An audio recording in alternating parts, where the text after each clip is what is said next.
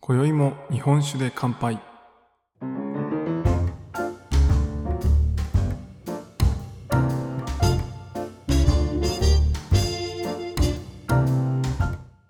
福岡の聞き酒師こと杉玉がお送りする酒林ラジオ。この番組では毎回ちょっとだけ日本酒の楽しみ方や銘柄をご紹介しながら日本酒の美味しく楽しい入り口へご案内するための情報をお届けしております。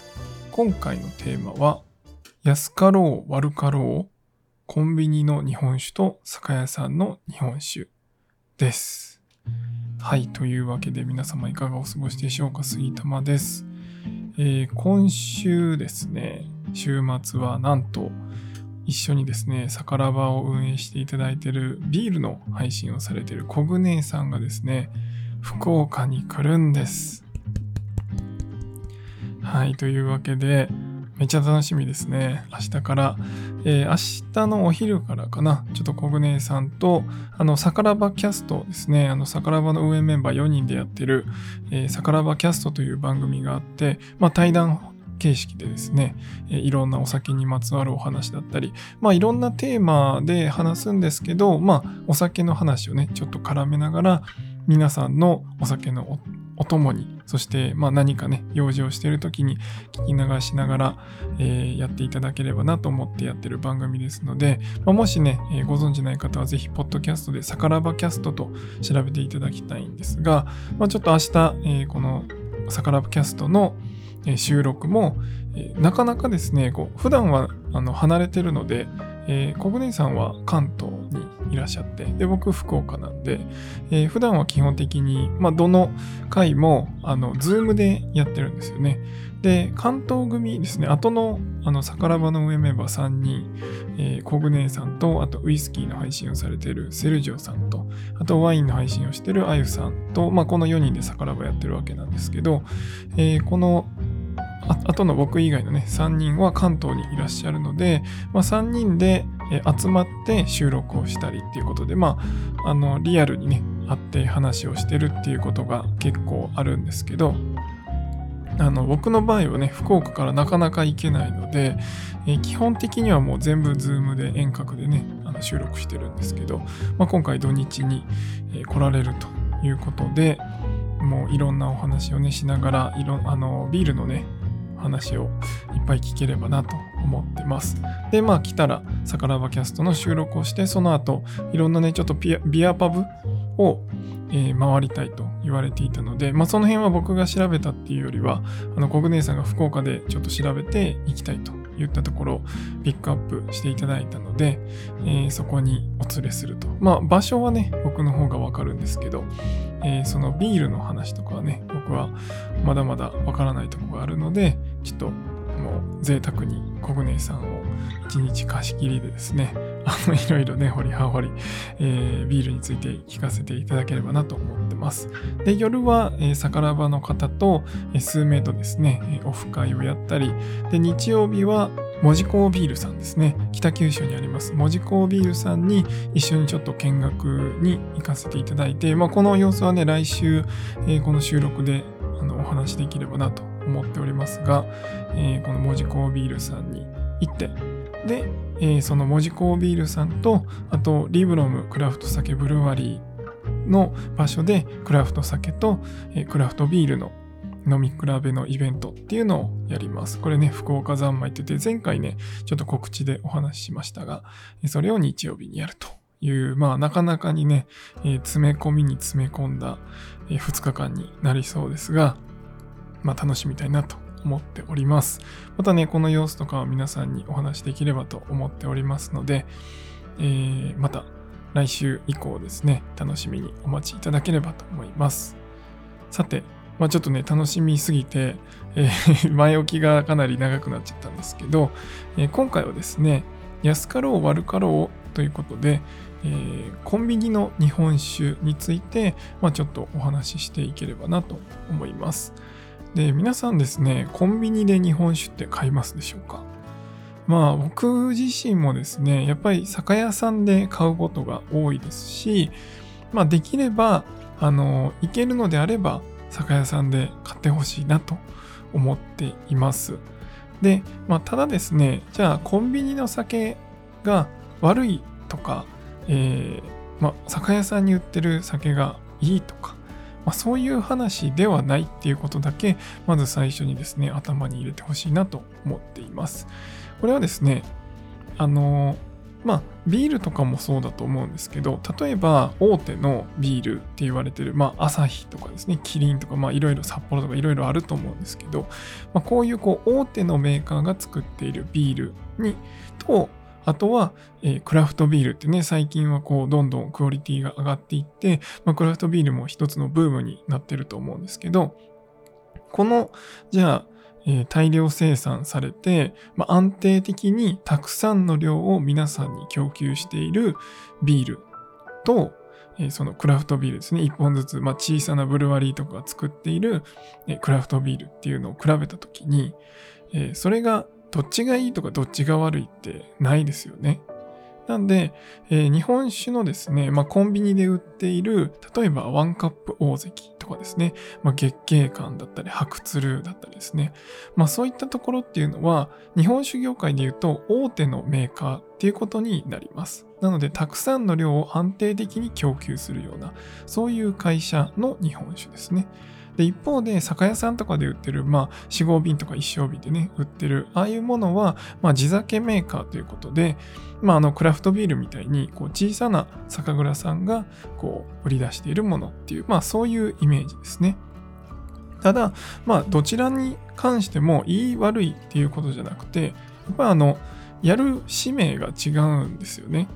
例えば小さな、まあ一つずつの地酒蔵と呼ばれるところがやらないといけないっていうのは、まあ、地域との密着して、こう、もっと地域を盛り上げていくとか、えー、伝統を守っていくとか、まあそういったところがやっぱり第一の使命になり、まあそれをたくさんの人に美味しく提供する。まあできるだけ、えー、たくさん提供するけど、まあ量的に言うとそんなに多くないと。ただし、まあそういったこう、地域とのつながりによってできることだとか、まあ、例えば契約栽培して、えー、その蔵にだけ卸す、えー、農家さんがいらっしゃって、でそこで例えば無農薬の、まあ、普通だとできないことを少量だからこそできるようなこと、まあ、そういったことをやっていくっていうのが、まあ、今流れとしては、えー、地酒業界では多くなってるのかなと思います。でまあそういうのをねこうストーリーとか聞くとまあ、やっぱり、えこういう美味しいものっていうのは、えー、こういう風なストーリーで、まあ、こんな、あの大変なことをしてできてるんだというのを分かって飲むから、まあ、美味しいなと思いますし、まあちょっとね、えー、値段が高くなっても、まあ、高いって言ってもね、他のお酒に比べればそんなに高くない気はするんですけど、まあその、あのコンビニでね、売ってるワンカップ大関とかそういったものに比べると、やっぱり高いなという印象があるかなと思っています。まあ、それはそのストーリーがあるからこそ、あの、納得感があるという感じかなと思うんですけど、まあじゃあ、一方で、コンビニに売ってるそういったね、パックで何百円とか、まあワンカップ大関だと、あれ大体ね、1号のカップなんですけど、1号 180ml ですね。えー、その、量で、まあ、200円とかでね、売ってると。まあこれを4合瓶にしたところで800円ぐらいですね。なんでかなりあの地酒とかでだいたい4合瓶が1500円から2000円ぐらいが、まあ、メインの価格帯かなと思うんですけど、まあ、それに比べれば半額ぐらいで買えるわけですよね。で、じゃあこれが安い酒だから地酒に比べて良くないものなのかというと、まあ、そんなことは全くなくてですね、やっぱりこのある程度、ある一定の、えー、味、味の品質っていうところで、え大量に、え多くの人に安定して供給するというのが、まあ、まず一つのあのその企業としてのやらないといけないことっていうことになるので、まあ、できるだけ安くで、え味は、え一定以上のですねやっぱクオリティを担保して出すというところでやってます。で、しかもですね、全国に流通しないといけない。例えば月経館って、え京都にあるんですよね。で京都にある月経館とかあと白鶴さんとかは、え、神戸兵庫ですね。兵庫県にあったりという、まあ、関西のメーカーが結構多いですけどまあここから全国各地に、えー、流通しないといけないと。でしかも売り場とかねコンビニだとなかなか、まあ、最近になってようやくあの冷蔵庫コーナーに結構日本酒とかが置いてるあのコンビニとかもあったりしますけど、まあ、どっちかというと基本的には常温のとこに置いてると思うんですよね。なんでその常温の状態でこう流通させるっていうところで行った時に、えー、安定して、ま、品質を落とさずにできるような、まあ、主質のものっていうのをこう作らないといけないと。でしかもそれを安い価格でっていうことでいろいろ研究したりですね作り方を変えたりっていう、まあ、そういう独自のいろんなやり方を研究されていると、まあ、これが大手蔵と呼ばれるところが持ってる使命なんですよね。なので、えー、安いから悪いかっていうとそんなことはなくて、えー、安いのはそういう使命があって、まあ、大手は大手なりの使命があってでそれを安定的に供給するために、えー、この品質で、えこの価格帯で、え出すというところなんですよね。なんでまあじゃあ悪かったらですね例えばね200円、まあ、1号200円のこのワンカップ大関が美味しくないものだったらどうなるかっていうと多分なくなってますよね。あの このワンカップ大関とかってもう昔からずっとあるものだと思うんですけどそれがなぜずっとあるのかって考えるとやっぱり売れてるからなんですよね。丸一定売れないとやっぱりこのワンカップ大関とか、まあ、ワンカップ大関ばかり言ってますけど、まあ、他の品あの別に日本酒に限らずですねやっぱあの流行ってはないかもしれないけどずっと売り場にあるものって基本的にはそれでこう売り上げが上げれるから置いてあるものだと思うんですよね。だからそういう意味でいくとやっぱある一定の品質は確実に担保されているしそれをやっぱり飲みたいっていう方がたくさんいるからこそずっと置いてある、えー、まあ、変わらずずっと置いてあるあのものっていうものなのかなと思うので安いイコール悪いは全然、まあ、そんな計算式は当てはまりませんということが、まあ、今日ちょっと言いたかったんですよね。まああのねやっぱり酒屋さんに行って美味しいお酒を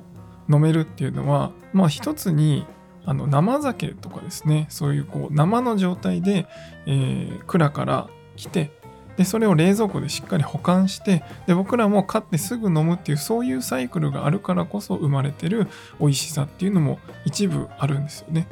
なんでそれを経験した上で、え、コンビニのその常温で飲めるようなタイプを飲むとなんとなくこう飲みにくいという印象もあるかもしれません。ただ一方でまあ、いろんな日本酒を飲んだりあと熱燗が飲めるようになったりとかこうどっしり系のタイプが飲めるようになったりってこうなってくると、えー、このワンカップ大関のですね良さっていうのも後で分かってきたりもします。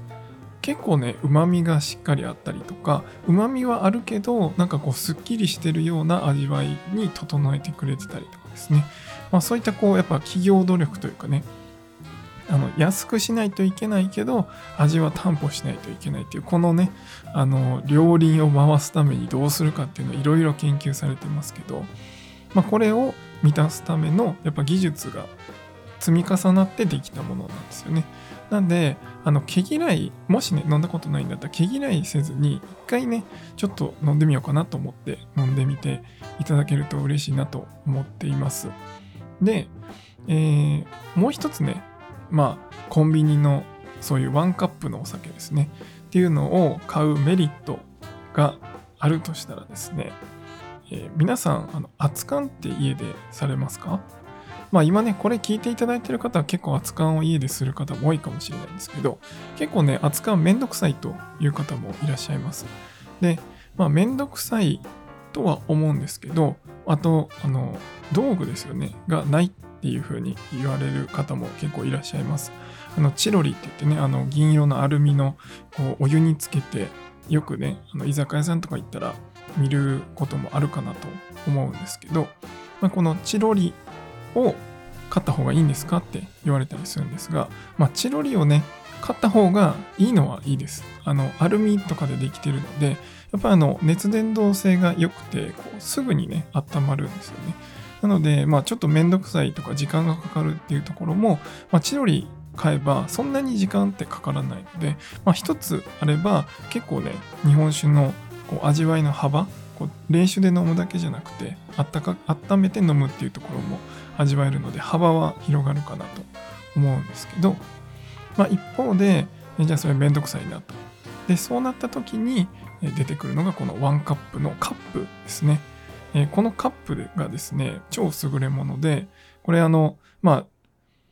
コンビニから買ってきて、ま安く、そして簡単に美味しく飲めるというのが、このワンカップの中に詰まってるわけですよね。で、そ、それで多分考えられたんだと思うんですけど、このカップが耐熱性なんですよ。ガラスなんですけど、耐熱性のガラスなので、電子レンジでチンできるんですね。で、それは、あの、ちゃんと書いてあります。あの、これ、電子レンジでチンできますって書いてあるんですよね。なので、それを、ま、1回買ってもらって、まあ、全部中身なくなるとするじゃないですか。このカップだけを残しておいてもらって、まあ、綺麗に洗って置いといてもらうと、他のお酒で扱いしたいなという時も簡単にする方法というところでここのワンカップの中に別のお酒を入れてレンジでチンすれば扱いがすぐできるというので、まあ、一つ便利グッズとしてもまあ、活躍してくれると思います。まあ、僕の場合はね、もうチロリがあるので、チロリはね、あの金属製だから電子レンジチンできないので、まあ、湯煎オンリーになるんですけど、まあ、一方で、このね、ワンカップの1回飲んで、このカップだけね、残しておけば、えー、かなり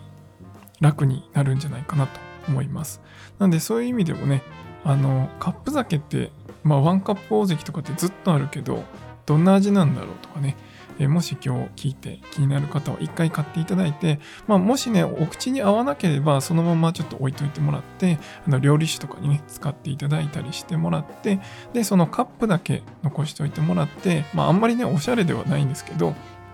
まあ、もしおしゃれにしたいなら、ちょっとワンカップ大関とか書いてあるそのシールを剥がして、で、そこになんかね、自分の好きななんかステッカーとかね、貼ってもらってもいいと思うんですけど、まあそういうのをして、で、自分で楽しむと。いう風にしてもらえばいいかなと思いますので、ぜひね、この機会に一回コンビニでどんな日本酒が売ってるんだろうとかね、最近ちょっとずつ増えてたり、あの、コンビニによってはね、めちゃくちゃ種類置いてある、あの、酒屋さんかって思うぐらい置いてあるあのコンビニとかもあったりするので、まあ、それをね、えー、見てみるのも面白いかなと思うので、ぜひね、一度コンビニでも見ていただければと思いますし、まあ、安いから悪い酒だっていう考えは持たずにですね、まあ、それはこう、企業として、まあ、酒蔵としてやらないといけないこと、使命がちょっと違うんだということをあの頭に入れておいていただけると、まあ、両方楽しく楽しめるんじゃないかなと思います。ちなみに大手蔵もですね、本当に地酒蔵と同じような作りとかも研究されていて、たまにね、品鑑評会とかかな？に、その、まあ、本気で、本気でというか、普段のこう機械的に作るものとは別で作られたお酒とかでめっちゃ美味しいのが出たりするんですよね。なんで、そういうところを見ると、やっぱりね、すごい研究、研究されてるんだな、というところもあるのでね、えー、そういったところも、しっかりこう、いろいろ、いろんな角度からね、見て、まあ、それぞれの良さを楽しむと思っていただければ、あのまあ、平和にみんなで楽しめるかなと思うので、今日は、えー、安かろう悪かろうではないよというお話をさせていただきました。あの、最近ね、本当にコンビニのお酒の品数がですね、なんかいろいろ増えてきて、